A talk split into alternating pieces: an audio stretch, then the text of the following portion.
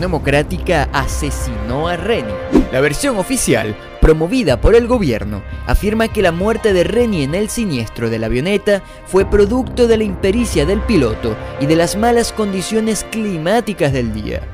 De acuerdo con esta versión, al piloto se le interpuso una capa de nubes que le limitó la visión, lo que explicaría el desvío inusual de la avioneta hacia la cordillera donde se estrelló.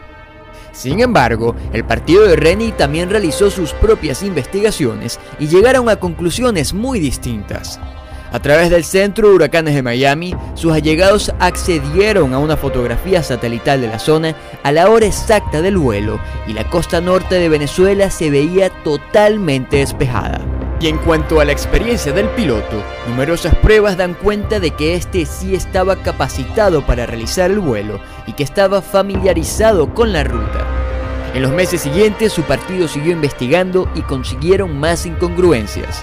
Llegaron a la conclusión de que los informes de las autoridades estaban incompletos, lo que evidenciaba una desidia por parte del gobierno a desentrañar la verdad.